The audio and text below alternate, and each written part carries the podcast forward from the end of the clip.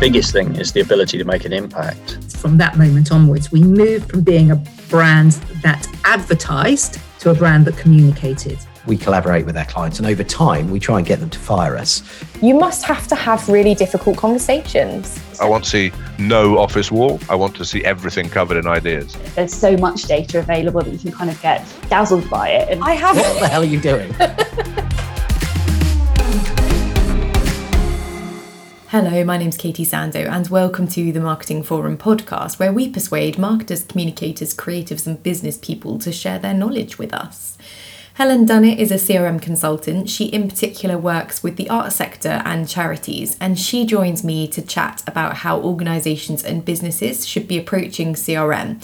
So, things like how to avoid the classic errors, silos, over communicating, which is terrible, or under communicating, which is also bad, the importance of managing stakeholders why you shouldn't start with this system but instead with a strategy, etc., etc., etc. And we also talked to her about her experience of setting up as a consultant and um, her top tips around that.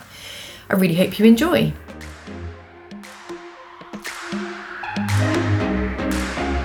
Hello, Helen. Thank you so much for joining me on the Marketing Forum podcast. That's a pleasure. I'm delighted. she doesn't sound it. Um, and um, so, uh, Helen, you are an expert in CRM. Yes, I would say so. Um, I've become one for sure. Tell me about how you got started then, because you are now, if I'm not mistaken, a um, consultant around CRM. That's and, right. Yes. you obviously didn't start there. No, no. I mean, my career started many, many, moons ago, um, and I actually started out my career in publishing, in in music publishing, um, and I did that for a bit, and then realised that wasn't quite the thing, um, and I moved into arts administration. Um, and for a lot of years, I worked in arts organizations um, at, in marketing and communications. Um, so I was heading that up ultimately um, in, in a number of different arts organizations. Um, you know, so orchestras, I did, I did work with for several orchestras um, and two or three venues as well. and then about 2010, I kind of had enough of organizations um, and to be honest you know the sort of politics and the um, not always agreeing with the vision um, and so i decided to take the break uh, make the break i should say and uh, become a consultant um, and I, I, guess when i first started i was doing market some marketing some marketing mentoring and stuff and i still do a bit of that um, but I've very much gravitated towards um, working with people on their customer relationship management strategies and the systems that they might need to help them with that. Yeah. So when you were working in organizations within marketing, so was um was CRM through that really quite a big part? So CRM was owned by marketing in the organizations you worked with? Yeah, I'd say probably at the time I was working in organizations, people didn't really understand what CRM was. It wasn't really a thing um, so much. I mean, even though the, the, the term was coined in 1995, I don't think people were really thinking about it in that way or really understanding it. It was more there was a marketing strategy uh, and, and there was potentially you know audience development strategy that went with that mm. and that's how people sort of considered it and it tended to be a bit bit sort of siloed, you know, a bit the the, the uh, marketing department's thing, and not seen as a sort of senior management thing, which was important for the whole business. Um, and I was certainly when I was in organisations pushing against that and saying actually it's important that everybody thinks about this because the audiences are important to everybody. So, in terms of that, from a strategy perspective, what's what's your um, I guess what I want to understand is what's your view of the perfect way of using and developing that an organization, I suppose, thinks about it at, at different levels? Yeah, I mean, certainly when I talk to organizations uh, now, I always start at that strategic level. Um, and so we don't start talking about systems um, because, as far as I'm concerned, the systems is just a means to an end. You know, it, it, the strategy's got to be there, it's got to be in place, um, and people have got to understand uh, uh, it's not just a marketing thing either, that it, it's actually across the business. Um, and so I like to talk to people about so, what are your overarching sort of business objectives and alongside that what are your customer relationship management objectives? What are the things that as an organization you you want and want to deliver and want to sign up to? It's funny because i think that in uh, you almost never come across a business that loves their crm their crm is often like a thorn in the side but i mm. also feel like you don't come across businesses that are using often they're using like five. I'm an absolute classic for this with any tech. Um, I probably I could still probably get away with using a Nokia 3310 because like, what I use tech for is like the minuscule bit, whereas like CRMs do so much, don't they? Mm. Yeah, exactly.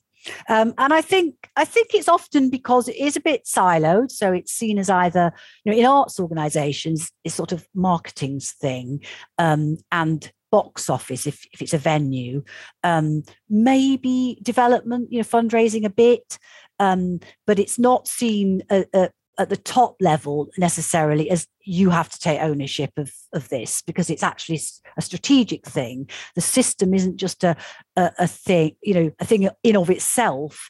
It's to help you realize your strategy. Um, and that's often where people they don't they start with the system and try to shove it in in to make it fit. And then of course it maybe doesn't and they don't like it and it doesn't deliver what they want. How do you stop of, it being siloed then? Well i think that's a massive it's a, it's a massive challenge. And it's not just it's big and small organizations. When i have those discovery conversations they openly admit most organizations that, that things are siloed um, and i think in part that is because it's not always driven from the top there isn't a kind of leadership sort of ownership of it. And so people's natural instinct is I'm doing fundraising. So I'm just focusing on that. And these people are just my contacts. Um, and actually, they're not because you know, Mr. Jones, who who you've got a, a ten thousand pound donation from, might also be uh, someone who who attends lots of things and has done a workshop with you. Um, but that's it's kind of not appreciated at that sort of strategic level. It's just people dealing with their own contacts. So in that instance, do you end up with people who are contacting? So Mr. Jones wouldn't be heard from in a performance marketing capacity and would only be talked to about more money. Or yes, that, or what quite often happens is over communicating. So not having a sort of organizational communication strategy, but you know, marketing going, oh, we need to send out all these emails, and Mr. Jones is one of them, and fundraising going, oh, we've got this big appeal campaign. Mr. Jones gets that as well, po- oh, possibly God, even yeah. on the same day. okay, right. So this complete lack of coordination in terms of how people are being contacted. Mm, mm-hmm. Yeah, yeah. I do think CRM does often get kicked into marketing from a kind of please solve this problem perspective. yes, definitely. um, so I, I guess I really want to pick your brains then around. So if if one of our dear listeners is in that position whereby you know CRM very much seen as a marketing tool, potentially, you know, like you say, either also a sales tool or whatever. Mm. Um, how do you think they, that you really do have to try and develop an overarching strategy that you then get leadership to buy into? Yes, I do. Yeah, and I think that um, if you're considering, you know, because often I'm, I'm, i come in when people are saying, "Well, the problem is we just want to change our system," um, and I very much try to reorient people to say well can we can we have everyone involved? You know can we have the ceo can we have everyone involved in this conversation? Because actually the initial discovery around this is not just about system. And mostly yeah most organizations that they take that on board and they do involve everybody at Mm. every level. Um, uh, some take more ownership than others, um, but uh, yeah, I, I, I, I always try to kind of take that that tack with it, and it, it yeah, it's it's there's a responsibility there. It's a shame that it falls on the marketing team to persuade the senior management team that that that's something they need to consider, but it does often it is often driven from from them. I was going to ask you if it's okay around like that conversation to get buy-in with the CEO. Yeah, um, and you mean having that conversation as an as an ex as an external, or you mean internally the team sort of want, Well, needing one, to have that? both. Yeah. How do you how do you do like? Is there a particular uh, like? So, if from a CEO perspective, they're just thinking it's just the CRM, it's just a system. How what what uh what is the the language you might use, or what is the what is the uh, angle you might take to say yes, okay, it's just a system in itself, but it underpins how you're reaching your audiences. Yeah, I mean, it, for if you know, from my perspective, I, as I say, I, I, I kind of work really hard with whoever my contact is to to encourage them to make sure that that senior team is is is in that initial meeting, and I. I- I don't talk about the system element of it at all to start with, and I kind of it's almost like a bit I suppose a bit teachery. Yeah. So I kind of reinforce that, you know, it's a customer relationships management is about building relationships with your customers, your visitors, your audiences, whoever those people are, and that actually um, we need to you need to tell me about what you're trying to achieve as a business and you need to engage with me at that level because you know getting a system um, in of itself is great but if it's the wrong one because we don't know why you're using it and what for. So i try to kind of engage with them about why it's not a good idea to just come in from a you know we just need a system to do stuff tack and to try and kind of talk more broadly about what what customer relationship management is um, and and try to get the buy-in from from that perspective really Why do you think it's so important, particularly for arts organisations? I think oh, I, I think it's important for all organisations. Really, I mean, it's it's perhaps a slightly different focus for for arts organisations, but um, I think probably because a lot of arts organisations are, you know, have very small, tight budgets. They have small staff teams. They're quite overstretched, and they need the uh, aside from the strategic thing about what it's achieving they they need to have systems that are going to help them be fleet of foot to reduce their workload of doing lots of manual things where they've got spreadsheets and they're doing this and doing that and passing information and try to reduce that so that they can you know be more be more strategic and and do more uh, you know important things about connecting with audiences. Mm, I guess as well, they've got um, a lot of arts organisations are fundraising. They are trying to sell p- performances. Mm. They are potentially doing community outreach work as well. And it's the fact that they their system probably does have to work really quite hard across, like you say, multiple strands. Yeah, it's got yeah, exactly. There there are those multiple functions, and if and more, you know, with the fact that arts organisations are having to be quite, you know, quite commercial, really, far more than they might have been, even if they're charities, um, because uh, you know, grant funding is not cutting it. so they're kind of trying to bring, like you say, fundraising into that system, marketing and ticketing into that system, CRM, you know, obviously at the center, um, but also retail um, in some instances, and um, a cafe type. You know, if, if there is a venue, then bringing bringing those things in, and more and more arts organisations don't want want to know more about their audiences and what they're actually doing, so they don't want their cafe or their shop disconnected because they can't tell then whether members are spending a lot in the shop or whether they could do more more kind of jo- packaging products and things Sure. together and so they're kind of trying to be more thoughtful about that Is that generally when you're working with clients the biggest opportunity that you see for them? Yeah, absolutely. I mean, th- they've probably to a certain extent identified some of the, these things themselves, but I think that they they're not always sure that they can join those things together. Um, and I think a big opportunity for them is to think more about their data. Often that's not totally thought through. Um, what they're collecting, why they're collecting it, whether it's you know it conforms with uh, data protection. There's lots of that, and and then there are a lot of issues that arise around um, just really bad processes, um, really kind of uh, manual, unstreamlined, duplicated processes, and they they can then suddenly see actually we could sort these out. We could sort some of these things out. God, do you find yourself being called in to help with a system, and then end up having to go through process, having to go through strategy, and it turns into a monster?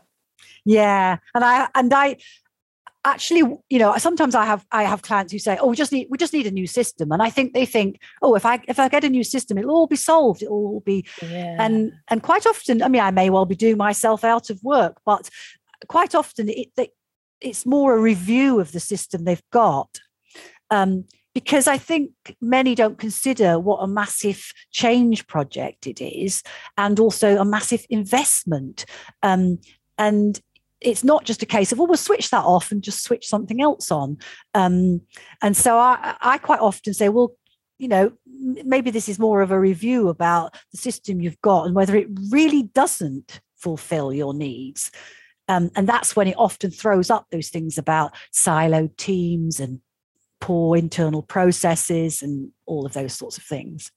It's a very helpful lens, isn't it, to actually not just reviewing the system, but actually reviewing the entire coherence between communications between those different audience groups and their needs.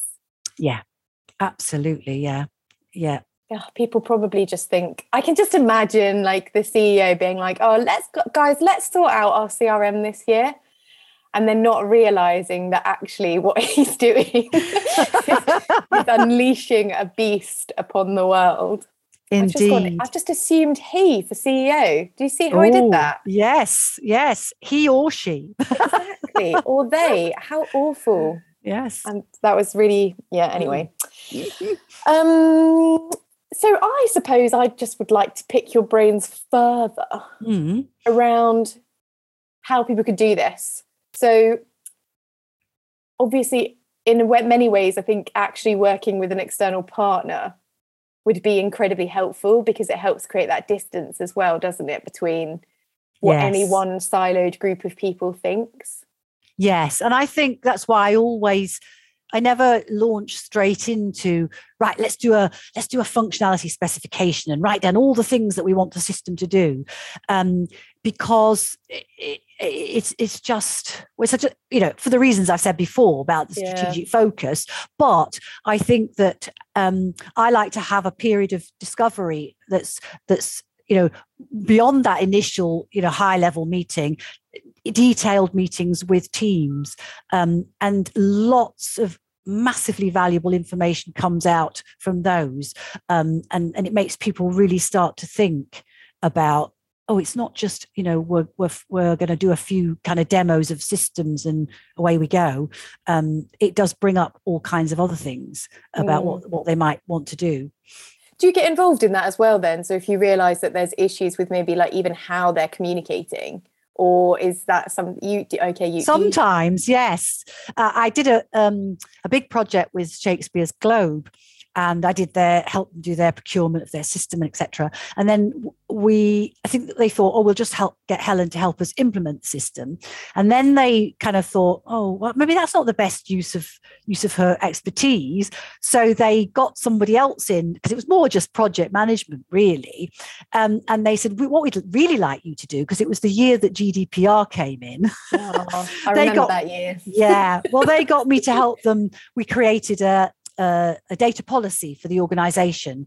And that was a big piece of work. And we did a you know data impact protection assessment dpia i think yeah they're called and we did all of that um, kind of work and it, it, so it was a slight kind of divergence from what they'd originally thought they were going to use me for in that phase of the project Oh, that's so interesting. So, and, and presumably, you do see massive impact for organisations on. So, I'm guessing outputs of where this goes well is yeah, okay, they get a new system, but actually, they also start to see improvements, particularly in fundraising, presumably. Yeah, I mean, I think the one the thing that you said before that that sort of communications thing because you know that that's really important across it you know but for fundraising as well um you know about about what the plan is and who they're contacting and why and how they're segmenting their audience and all of that. Yeah. Do you still come across businesses that don't even have a crm i'm trying to think. Yeah yes. Yeah I, have come across very small organizations probably who who just kind of operated a bit on spreadsheets and google sheets and things. Mm. yes i mm. do. I do. Because even uh, when you start talking about how it's siloed and stuff i think about how um, for example things like contacts for a business's contacts for things like events or politically stakeholder management. I often see that not included at all. Like that mm. will be in a in a ceo or in their in their mind. Um, yes. I used to have a, a chief exec who every time we did an event, it would take about three weeks to try and mine them for who should come because it wasn't anywhere. No, that that's come up. Actually, it's interesting you say that. That's come up twice in in two projects I'm working with at the moment about that. And a kind of because we've been having these discovery sessions, a light bulb. Well, we have all these other contacts, and now I think about it, they're either like you say in the CEO's head or or on, on, in somebody's email or or wherever, um, and it's a nightmare.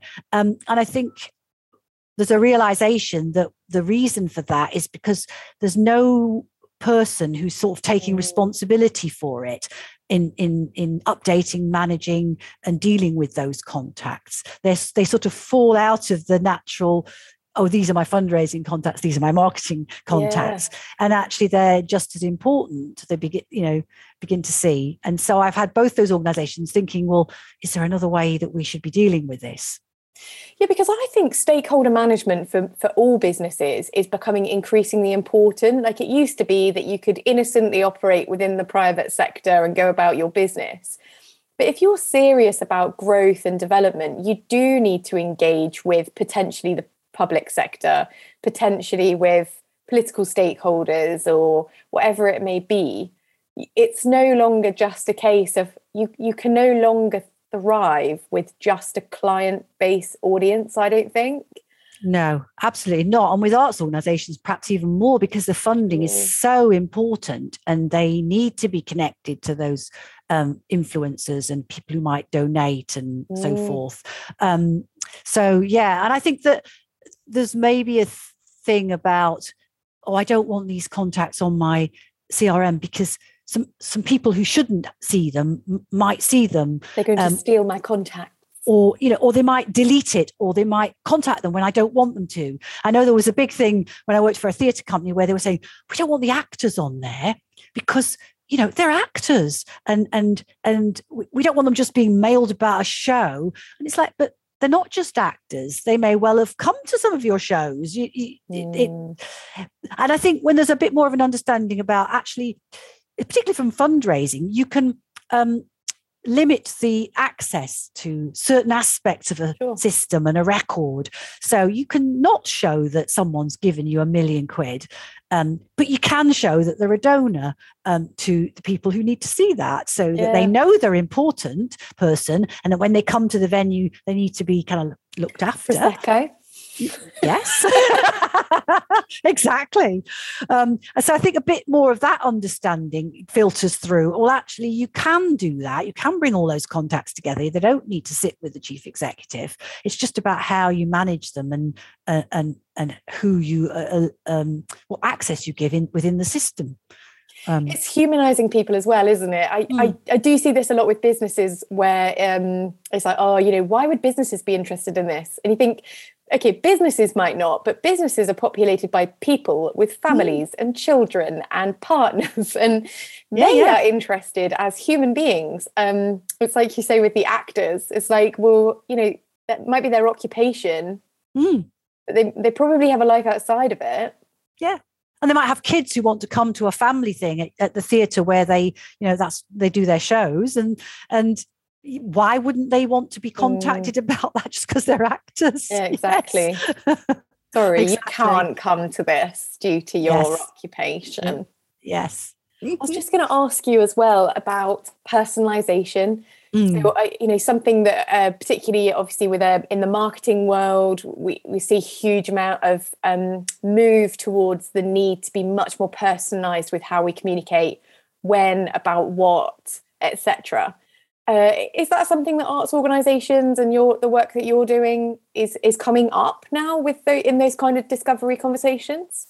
Oh yeah, absolutely. It, it- you know, when you when you when they say what do we what, what what are the things we want from a system, personalization is a thing. Ability to segment the data um, really well and to uh, tag it uh, really well so that they they know more things about people and they can pull different segments for different reasons. Absolutely, yeah. Are you seeing then the CRMs as well, uh, or you know, or have they already massively made strides in developing that? Because one of the conversations, particularly I think with SME businesses around mar- in in the from a marketing angle, is it's we all know that we need to personalize. It's actually very difficult to do. It can be quite expensive, Mm. but presumably that will improve as CRMs just it becomes a bit more sort of ubiquitous.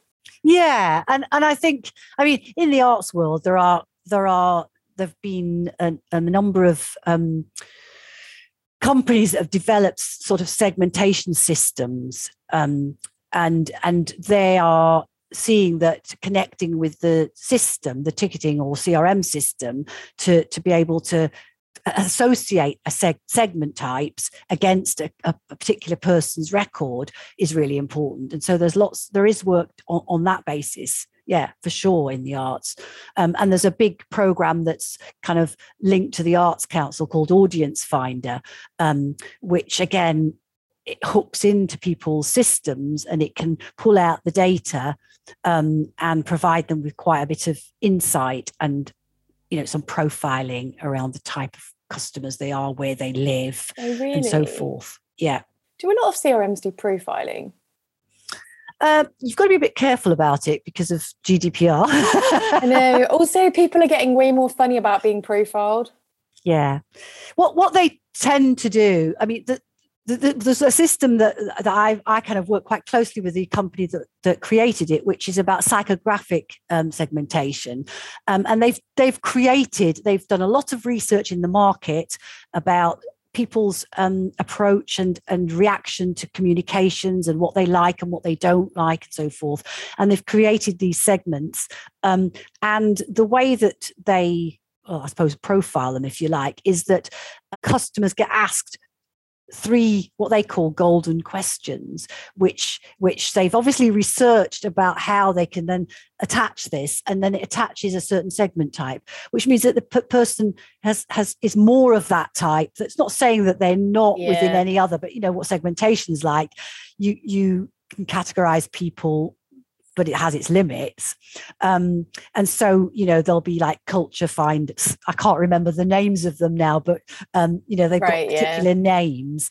Um, and then that the the if the database is linked with those questions then that that code gets associated to them. Um, and when people are doing communications they can say can I find all my experience seekers um, on the database? Because I know if I write to them with this tone of voice, with Yeah. this kind of language, they're more likely to respond um, uh, to what I'm saying, to my messaging, rather than just a broadcast same same tone, same thing message to everybody. yeah, that'd be the dream. Mm, Um, indeed. I really want to know what the questions are now. You probably can't tell me. I can't. I could probably. I should, probably shouldn't tell you. No, I was going to say. trade secret. I know, right? Exactly. Although they've got a huge amount of backup of uh, research, no doubt, and psychology to uh, to use. Yeah. Um, so once you get past the strategic piece, the CRM system itself is that literally just a question of saying what's our wish list, what's our budget, and let's find somewhere in the middle.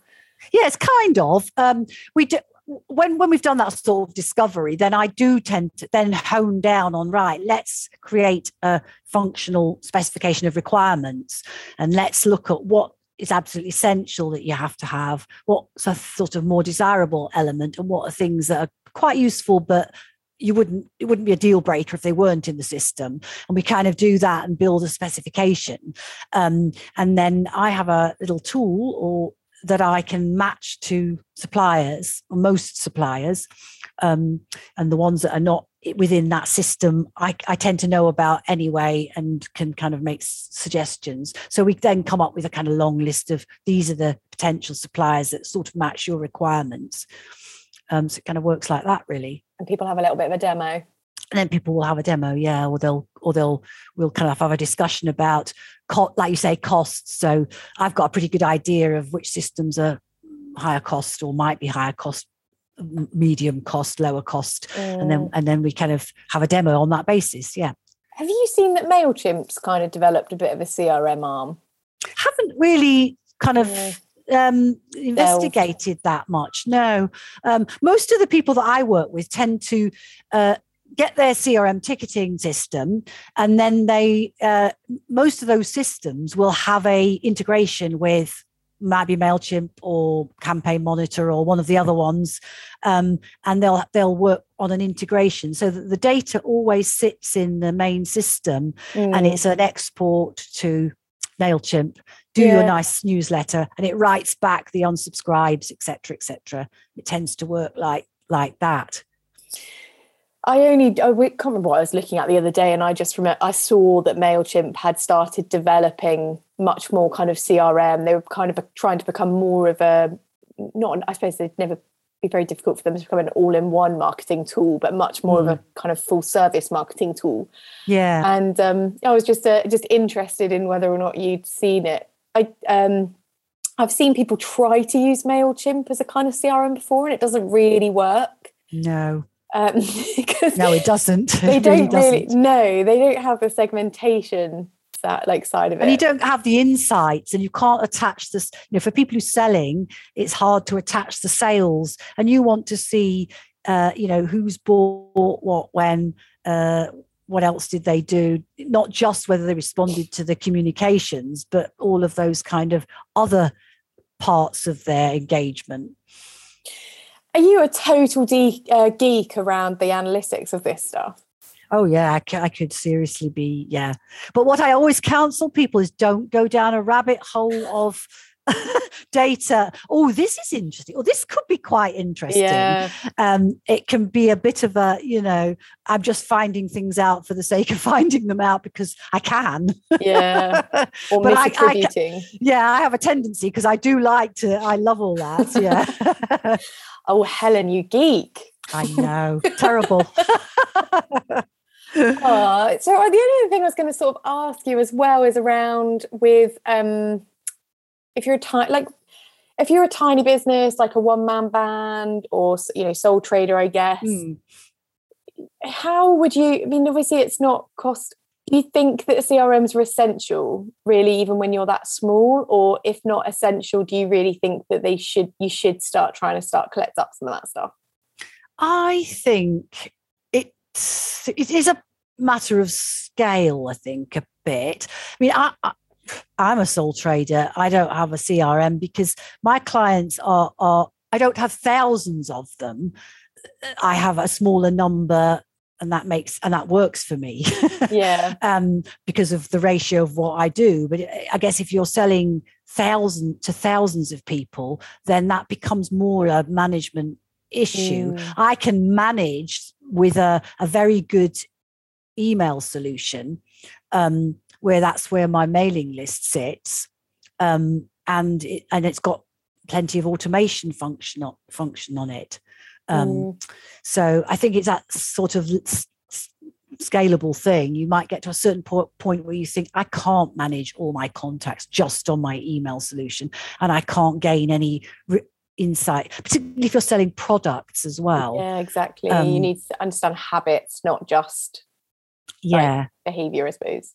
yeah it's very easy for me to track my clients and what they did with me because i don't it's not vast numbers Yeah. Yeah. Yeah, I know what you mean.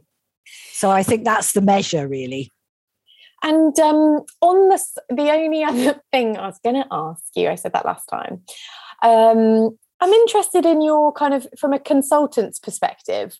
I suppose if there's anybody listening that wants to become a consultant or wants to understand kind of more of what it's like, what's been your journey around it? Yeah that's a really good one. Um i think i mean i'm, I'm just probably think about it in terms of lessons i've learned because i think that you know I've, there's things i've met mistakes i've made.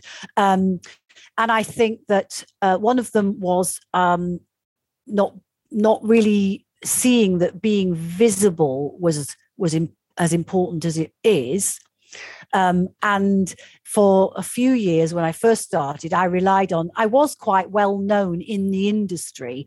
And so i relied perhaps over relied on contacts and referrals. And you know that's a good thing to have to, to do but i think not on not on its own. Um, and i think the really big thing was not appreciating what it's like to be suddenly on your own and Right. without a support network without you know having a chat with your colleague um you know down the corridor um you know without networking in a in a you know with like-minded people and i kind of didn't appreciate that and didn't really do that and then felt very isolated Um, Okay. so I, I think those are things to be really aware of. Um, and also, I think um, a sort of uh, not investing in in or, or not seeing investment in the business as being as important as it is either. Yeah. That was my other question is what what were your experience around how you find the balance between you know building new work but also doing the work because I think that's the hardest the hardest thing when you're small business or sole trader is you can't ignore the work you've got because otherwise you can't pay your bills Mm. and you'll really annoy the people that you've got. But also you know that you need to keep building. How do you manage that balance? Yeah, I, I mean, I hear so many of my other consultant colleagues saying the similar thing because it is, if you are a sole trader, it's really hard because you, you know, you're the person, you're the person delivering, and uh, as you say, you're kind of focusing, and then you, d- but you don't want to be in a position where you think, oh, I haven't, I haven't got any work now. Because I was so so busy doing this particular contract or whatever. So I, I don't know that there's a perfect answer to that no. but but i think that the fact that i've engaged some help in the last sort of 18 months uh, uh, has has made that a bit easier because you know i was finding that i wasn't tracking when inquiries were coming in very well um, and i was kind of letting those slip um, and then thinking oh my gosh i haven't responded to that person. And so having that person to help me track that keep that on track follow those people up um, you know chase them or whatever write the proposals um, has been that's been a massive help Mm. Do you want to grow or are you happy being a consultant or do you want to develop a team? I'd like to grow. I am still considering whether I actually, I think at the moment, I don't really want to employ people so that I'm employing them and paying their PAYE and all of that. Don't think I want to do that just now. But what I have been doing is developing, um, trying to develop some associates sure. yeah so i've got one associate consultant that i've worked with a few times and i'm potentially looking for somebody else to work with um, uh, on the sort of more the project management of implementing systems um, Mm. as well so definitely looking at that sort of model It's so interesting, isn't it? Because it's so like um there's so many benefits to consulting and freelancing. I think you learn more quickly because you're moving from you're you're moving between businesses and projects more quickly, which means you're starting to get an understanding more quickly of business, commercial, strategy, operations, mm. people, teams. I think that stuff's all great, but as you say, then there there is there are huge challenges as well. Mm. Um, to and you know it, it's interesting isolation and you know it does depend on your character doesn't it and what you yeah. what you want to do yeah i mean i'm i'm quite good at just being you know on my own and getting on on with it but i did start to really feel that and and and i've done something about it and it's been yeah. massively helpful yeah so i think there's the, the quotes that you see around um, who you surround yourself with in terms of making a difference to um, what you get and what you're doing. I, I really do think that's true. I think you do need to surround yourself with people that help you get to where you you know you can't you you need to be around great people to be great yeah. great deliverer, yeah. don't you? Yeah, yeah, absolutely. Yeah. And that's, yeah, I'm seeing the benefits of that, you know, of, of doing that. And that's probably in the last four or five years um, that I've kind of tried to, of change, to change that. Mm. Yeah yeah it takes its time doesn't it it does yeah it sure does it doesn't happen overnight that's no sure. and that's the, that's i think the depressing bit sometimes as well when you're like this is what i want to do and you know what you want to do and then you just think like six months has gone why hasn't it happened yet but it doesn't it takes its time and a lot of successful businesses so even if they've been going 10 years in a way they're still babies mm. yeah um, I think it's that. It, I don't know who said it, but it is the sort of incremental steps. Um, I think it's just really important to to not dismiss something. Oh, I still haven't achieved this thing. Uh, it's just to think, well, but have I made some steps? Yeah, the progress uh, towards it. Yeah. Mm. Um, Thank you so much for sharing your knowledge with us, Helen.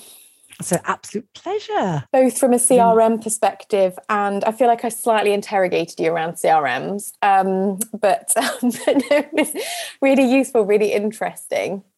If um, if businesses are interested in working with you, mm. are you? You're not just arts organisations, are you? No, I, I I guess I'm probably more focused around uh, the charity sector. So you know that that kind of a business. But i have worked with with charities outside. So i, I did a project with trees for life um, which is a charity and not an arts charity. So but ten, tends to be more the sort of not-for-profit kind of um, end of things i would hmm. say. Cool. Sure. Okay. Yeah. thank you so much. We really appreciate it. And i'm delighted. Delighted I hope you enjoyed that episode of the Marketing Forum podcast. If you are not already, please do like and subscribe. And you can follow us on social media or subscribe to our mailing list to find out more about episodes coming your way soon.